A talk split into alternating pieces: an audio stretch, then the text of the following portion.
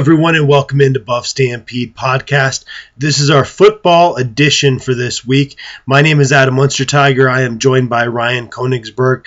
First off, we got to discuss what happened this past weekend. It was pretty ugly out in Seattle. Colorado traveled up there and lost 59 to 7 and you really look back at the first 9 games of the season and, and you look to that Washington game and you look to the Arizona State game. And those were two games they really didn't show much competitive fire. And then even the Arizona State game that was honestly overshadowed a little bit by the quarterback change. And I think people saw some some impressive things by Sefo Liufau even in that disappointing loss at Arizona State. So there wasn't quite this negativity following that game like there has been following this last Saturday's game. Yeah, it, it, it's kind of funny because you see the message board all week. We're gonna get killed. We're gonna get killed. We're gonna get killed. We're gonna get killed. We're gonna get killed. Saturday comes around we're gonna win, we're gonna win, we're gonna win. They lose. Oh my God! I can't believe we got killed like that. Um, it, it's kind of it's kind of funny to watch the progression of the fans, but it's understandable. You know, game day rolls around, and you're excited to watch your team, and you want them to go out there and compete. And when they throw out a performance like that, it's easy to be very upset about it. Um, I, I think I kind of had a feeling they weren't going to go out there and have the the same kind of fight that they had against UCLA. And we also knew that Washington wasn't quite going to look over Colorado the same way that UCLA did. So um, I I think it was one of those things that um, I kind of expected to happen, um, despite you know the chance that CU could have gone out there and, and competed better. Sometimes these games, it's not really about the final score because honestly, the way Washington was going, and you look at some of those uh, turnovers that turned into touchdowns in the second half, it almost seemed like they won the game more than 59 to seven. Honestly, um, it, sometimes it, it's it's about the fight that you see in the team. Going back to what I said a little bit earlier, and it was not there. As Mike MacIntyre said, they they just missed too many tackles, 37 tackles by his staff's count.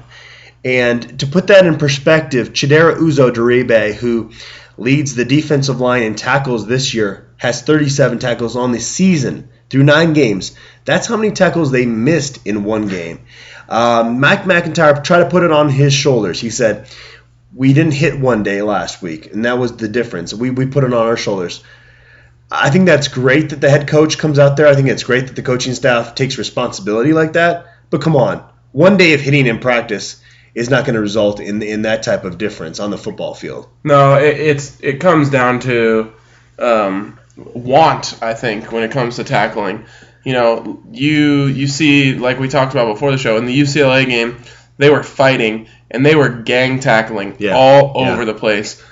Um, on Saturday, there there was not many times when there was more than one guy in the area who was missing that tackle, and to me that that that doesn't you know just change week to week without a, um, a mental change, which was you know extremely negative in their part. I think they kind of gave up in that game um, early, and you know um, maybe it's just it's just a, a product of so many of these losses coming in a row now that it kind of just boiled over for them and they kind of did revert back to some old habits when it was just you know they weren't seeing it on the field.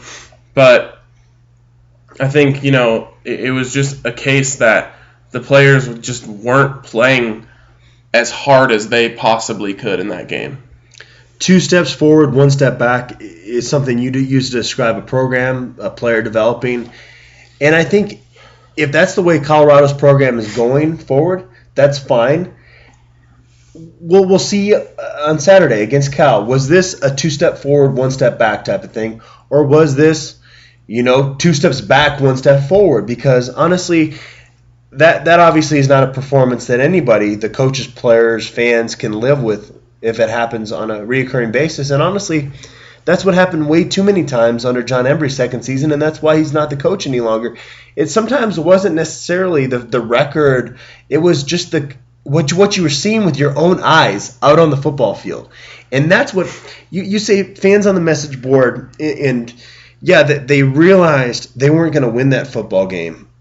99 out of 100 at least, you know, the realistic fans because Bishop Sankey's a hell of a player. Keith Price is a senior quarterback. Austin Seferian-Jenkins is a freak, as we saw in that in that game. They've got a great defense. It's a very good football team. I mean, there, there's a lot of teams that can get beat like that by, um, you know, Washington. Um, I shouldn't say be like that. can get beat by Washington. But you know what I'm saying? It's it's it's more you're you're watching with your eyes and you're just seeing okay. This team is further away than I thought they were after watching that UCLA game. I think that's the hardest part that it was for for CU fans to really digest. Yeah, uh, and that's understandable. I mean, 59 to 7 and like you said, it looked worse than that. It looked like 100 to 0 really. Um, and except for Paul Richardson. That one play was pretty pretty cool to see a guy that wasn't even supposed to play score that type of touchdown. And you could tell that he that wasn't even close to his full speed. When even yeah. when he was running after the catch, he wasn't yeah. even he was maybe at 80% speed and he still went by that guy. And and I also think you have to look at at Sefo Liufau.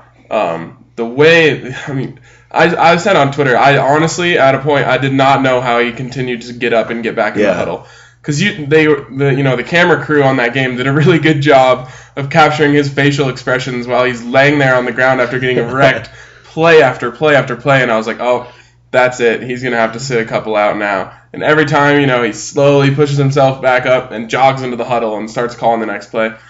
That if there's one person who was fighting whistle to whistle in that game it was definitely Sefo Liufau. Yeah, I, I uh, put out on Twitter that you will never have to question that guy's you know his toughness. There there's just no way. I mean, he's not that big of a guy and he like you said he just keeps taking these hits. And and to your point about Paul Richardson, is there a player that knows angles better than Paul Richardson? It, it's really amazing. It's really fun to watch. You look at how many touchdowns, 50 yards or longer in his career, and it's, it's an astonishing number. And it, I think it is it not, not just because of speed, but he understands how to pull guys out of their you know their angle. They think they have that angle to get him. Now they move on. They they play Cal, and I know Colorado fans. You know they they watch that game against Washington. They wake up the next day, and then the opening lines come out for the next week, and Colorado's a three point favorite. And I think it was kind of a um, you know a shocker for Colorado fans of how bad Cal is. Really, I think that's what I took from it more than anything.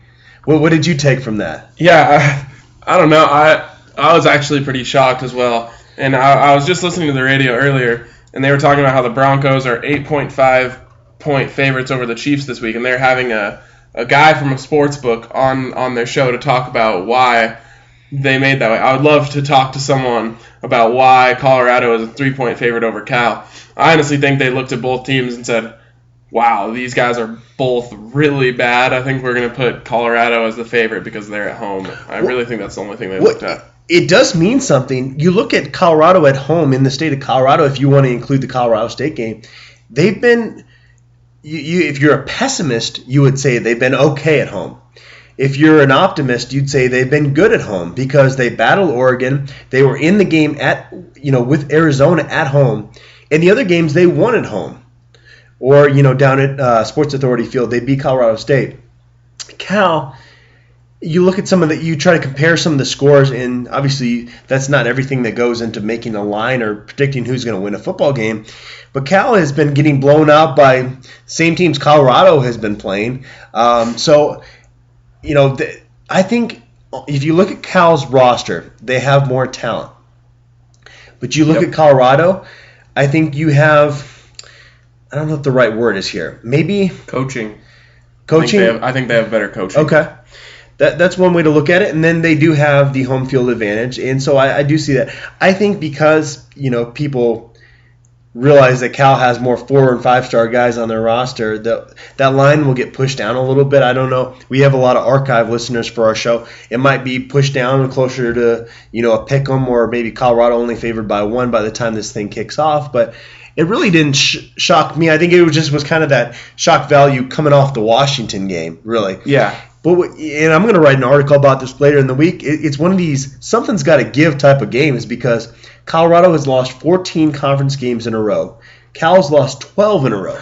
Some, somebody's got somebody can break the streak. Yeah. So uh, one thing I, I, I want to ask you is what you think the attendance of this game is going to be because I I don't I think that it could be like around 30,000 or maybe even less. I think it'll be greater than that. Um, you know, I, I feel like now you've gotten to the point. eh, You know, especially like this. If you're for if you're a fringe Colorado fan, and you're like, I want to see them go win a game, and I'm not going to go because they're going to get blown out. You better show up on Saturday to, to Folsom Field. Um, so I would not be surprised. I, I think they'll be, gosh, maybe this is too generous, but 30, 37, 38. Okay, because I think if there's that many there, then then the home field advantage is still strong. I think if it turns out how I think it's going to turn out, which is right around 30, I think you kind of lose you lose that home Yeah. field advantage a bit, and it, it almost feels the atmosphere just kind of feels stale in the stadium. Um, I hope I'm wrong about that because, like you said, I think this is at the very least it's going to be an exciting football game um, in terms of the scoreboard. So you know, if there's that fan that says, okay, I'll go to one game this year, if they didn't already choose Charleston Southern because they really wanted to see a win, I think they should come out for this one. Yeah, and I'm not very good at all about predicting attendance numbers, so I hope no one's taking that my guess to the bank. I've just I've noticed I've been doing this job for over a decade now, and I'll run into CU fans at the grocery store, wherever. Um, it doesn't happen every day. I'm not I'm not in Lincoln, Nebraska, where our, our Nebraska publisher is getting hounded all, all the time, but a lot of times it's it's sad to say I, I run into Colorado fans that tell me I used to be subscribed, I used to follow CU, but gosh, lately I, I'm sorry, Dan Hawkins ruined it for me, or John Embree ruined it for me, or whatever the reason may be.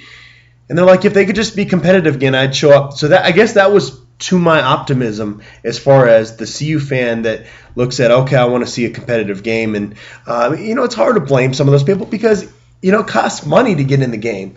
You know you have to you know fight traffic, park your car, and all that kind of stuff. When at home you have that HD TV and a you know a fridge full of beer, you know. Um, but I think I have faith in Colorado fans. They will make this somewhat of a home field advantage this Saturday. All right. Uh, you know, this leads into to our final football topic for today. And uh, Will Whalen, who, um, as I mentioned, is battling the flu, uh, could not host the show this week. He put this on the production plan. He said, How are people going to view Mike MacIntyre's first year? And I thought this was a perfect topic following what we're just talking about the Cal game. Because it is, of my opinion, as you look at this football team right now, three wins, all of them non-conference, two of them against an FCS foe, and you see them going up against Cal, and you know they're favored in that football game. You might say this is their last realistic chance to win a football game this year. I don't know if I'm going to go quite that far, um, but this would if they beat Cal, that would mean four wins, which would drastically change the way a lot of people would view this season. Ryan, do you think Colorado fans should have that perspective? Should they go into Saturday's game going, if they win, I feel great about this staff. If they lose, not so much. I don't think it should be that quite that drastic, but I do think there's a there's a big difference between losing every single one of your Pac-12 games and, and winning one. Um, it's just you don't want to see that zero in the parentheses next to Pac-12 when you look at the record. So you know the the casual fan who's looking at their at, at them and says, okay, they won one last year, they win four this year. That's an improvement. And even if they're not the ones like us who see every single game and see the little improvements on the field, if they can just see that that four wins and not look at, at the the and say, well, they didn't beat anyone, even though Colorado State is probably going to end up being a bowl team, which you know you can look at however you want. If you want to look at that as the Mountain West being a bad conference, but I, I mean, It- it's not a good conference this year, but That's give a respectable credit win, yeah. credit's due. the Colorado State is, is a respectable football team that Colorado beat. But if you put Cal on there too, that's a conference win. You know, that's a team that not far, not long ago was putting up a Washington-esque score on CU. I think you know that that changes the, the uh, outlook a lot, and I think that game is going to change the last two games of the season for the players too.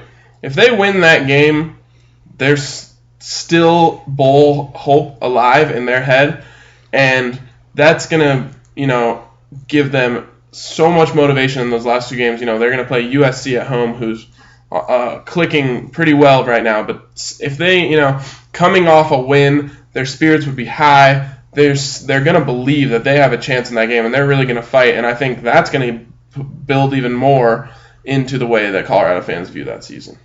This wasn't on, on the production plan, but it, it's something I kind of want to get off my chest a little bit, and I want to hear your thoughts, Ryan. You've, you've got because John Embree and his staff, a lot of them were former Buffs. There was a lot of love for those guys, and and there was a lot of uh, bitter feelings from some people when that coaching change took place after two years. And some of those individuals have looked at the season under Mike MacIntyre, and it's too bad for Mike MacIntyre and his staff that they have to be kind of following up a former legend staff, you know, with all these great expectations for these former buffs, and it obviously didn't, uh, you know, pay off uh, for the program. But their their point would be, okay, well, John Embree didn't have Paul Richardson last year. Um, if they had him, they would be as competitive or better than this team this year has been. On the other side, you look at it, or I should even say back on the John Embree side of things, you know, for some of those apologists, they will say that, um, you know, Colorado faced two FCS teams this year, so it's kind of um, watered down in that sense, you know, in terms of their win. On the other hand, the Pac-12 this year is so much better a football conference than since Colorado joined it. And I know it's only been three years now, but this conference, week in, week out, Arizona's much better. Arizona State's much better. USC, now that they've made the coaching change, is better. Utah's better. UCLA has gotten better under the coaching staff. That's just the South right there. Washington's gotten better. Washington State yeah. is better. So, with all that said, so Colorado has not gotten a conference win, but they've they've been losing to these really competitive teams. They have three wins. If they get that fourth win, and they have matched the win total for John Embree's two first two seasons, including one year where they played out Hawaii and played a 13 game schedule, uh, 25 games. If you match that win total in 12 games, does that shut up some of those critics for, for this staff? I think it has to. Um, you know, I, I think it, what, no matter how you look at the schedule, four wins is four wins, and John Embree couldn't beat Colorado State in an FCS team last year. Uh, you know, Mike MacIntyre goes and beats Colorado State, two FCS teams, and a Pac-12 opponent. I think you you have to notice there's a big difference there. And Paul Richardson is part of that big difference. You can't just say that Paul Richardson wouldn't have made a difference last season. But I don't know if Paul Richardson can you can you know put everything onto his shoulders as as great of a player he is.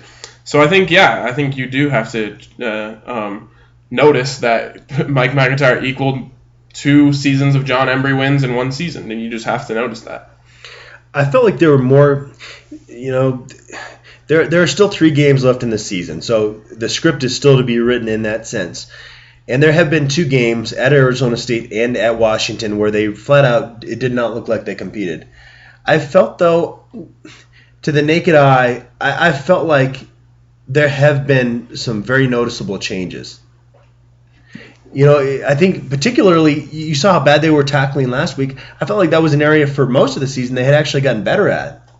Are there any other areas you watching the games you can kind of notice the difference? It seems like even though they don't quite have the athletes some of these teams are going up against, most of the time they're in position. they don't make the play. It's not like Ka'Deem Carey at Arizona last yep. year, where parting of the Red Sea and he's going for a Pac-12 rushing record, you know, 266 yards. What, what are your thoughts? Do you see anything? Three, with 300. 366 yards. Jeez. Yeah. I tried to flush that out of my memory.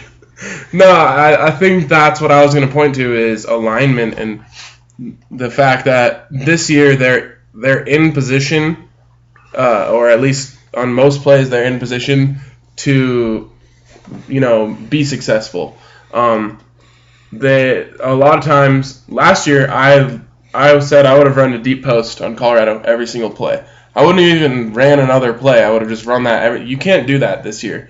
Um, even though you know they might be a step slow, the fact that they're getting lined up and aligned correctly on the defensive end is is helping them a lot to you know make make that play. You know, Jered Bell makes a, a jumping deflect deflection in that game to stop a touchdown. He doesn't make. No one makes that play last year.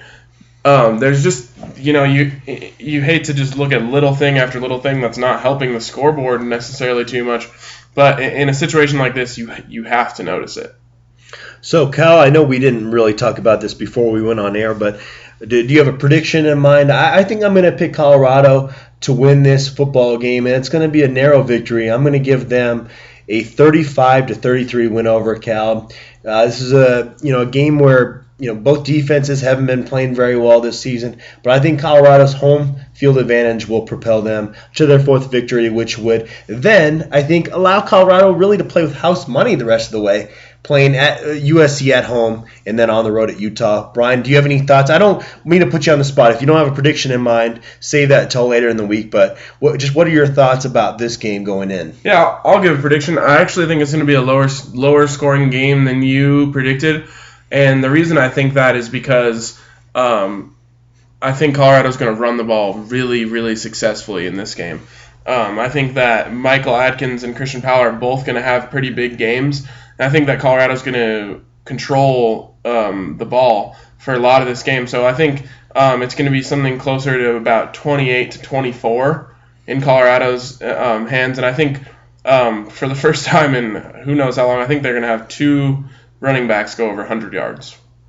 Good stuff. Good stuff. Well, we're going to have more football content. I'm, I'm kind of hitting the recruiting um, aspect a little bit harder now as we're getting closer to official visit season. Ryan and I, before this um, episode of Buff Stampede podcast aired, we uh, went out and shot a video segment for Donovan Lee, one of the Buffalo's top targets, really, from the class of 2014. So look forward to that. definitely stay tuned to BuffStampede.com because we got you covered.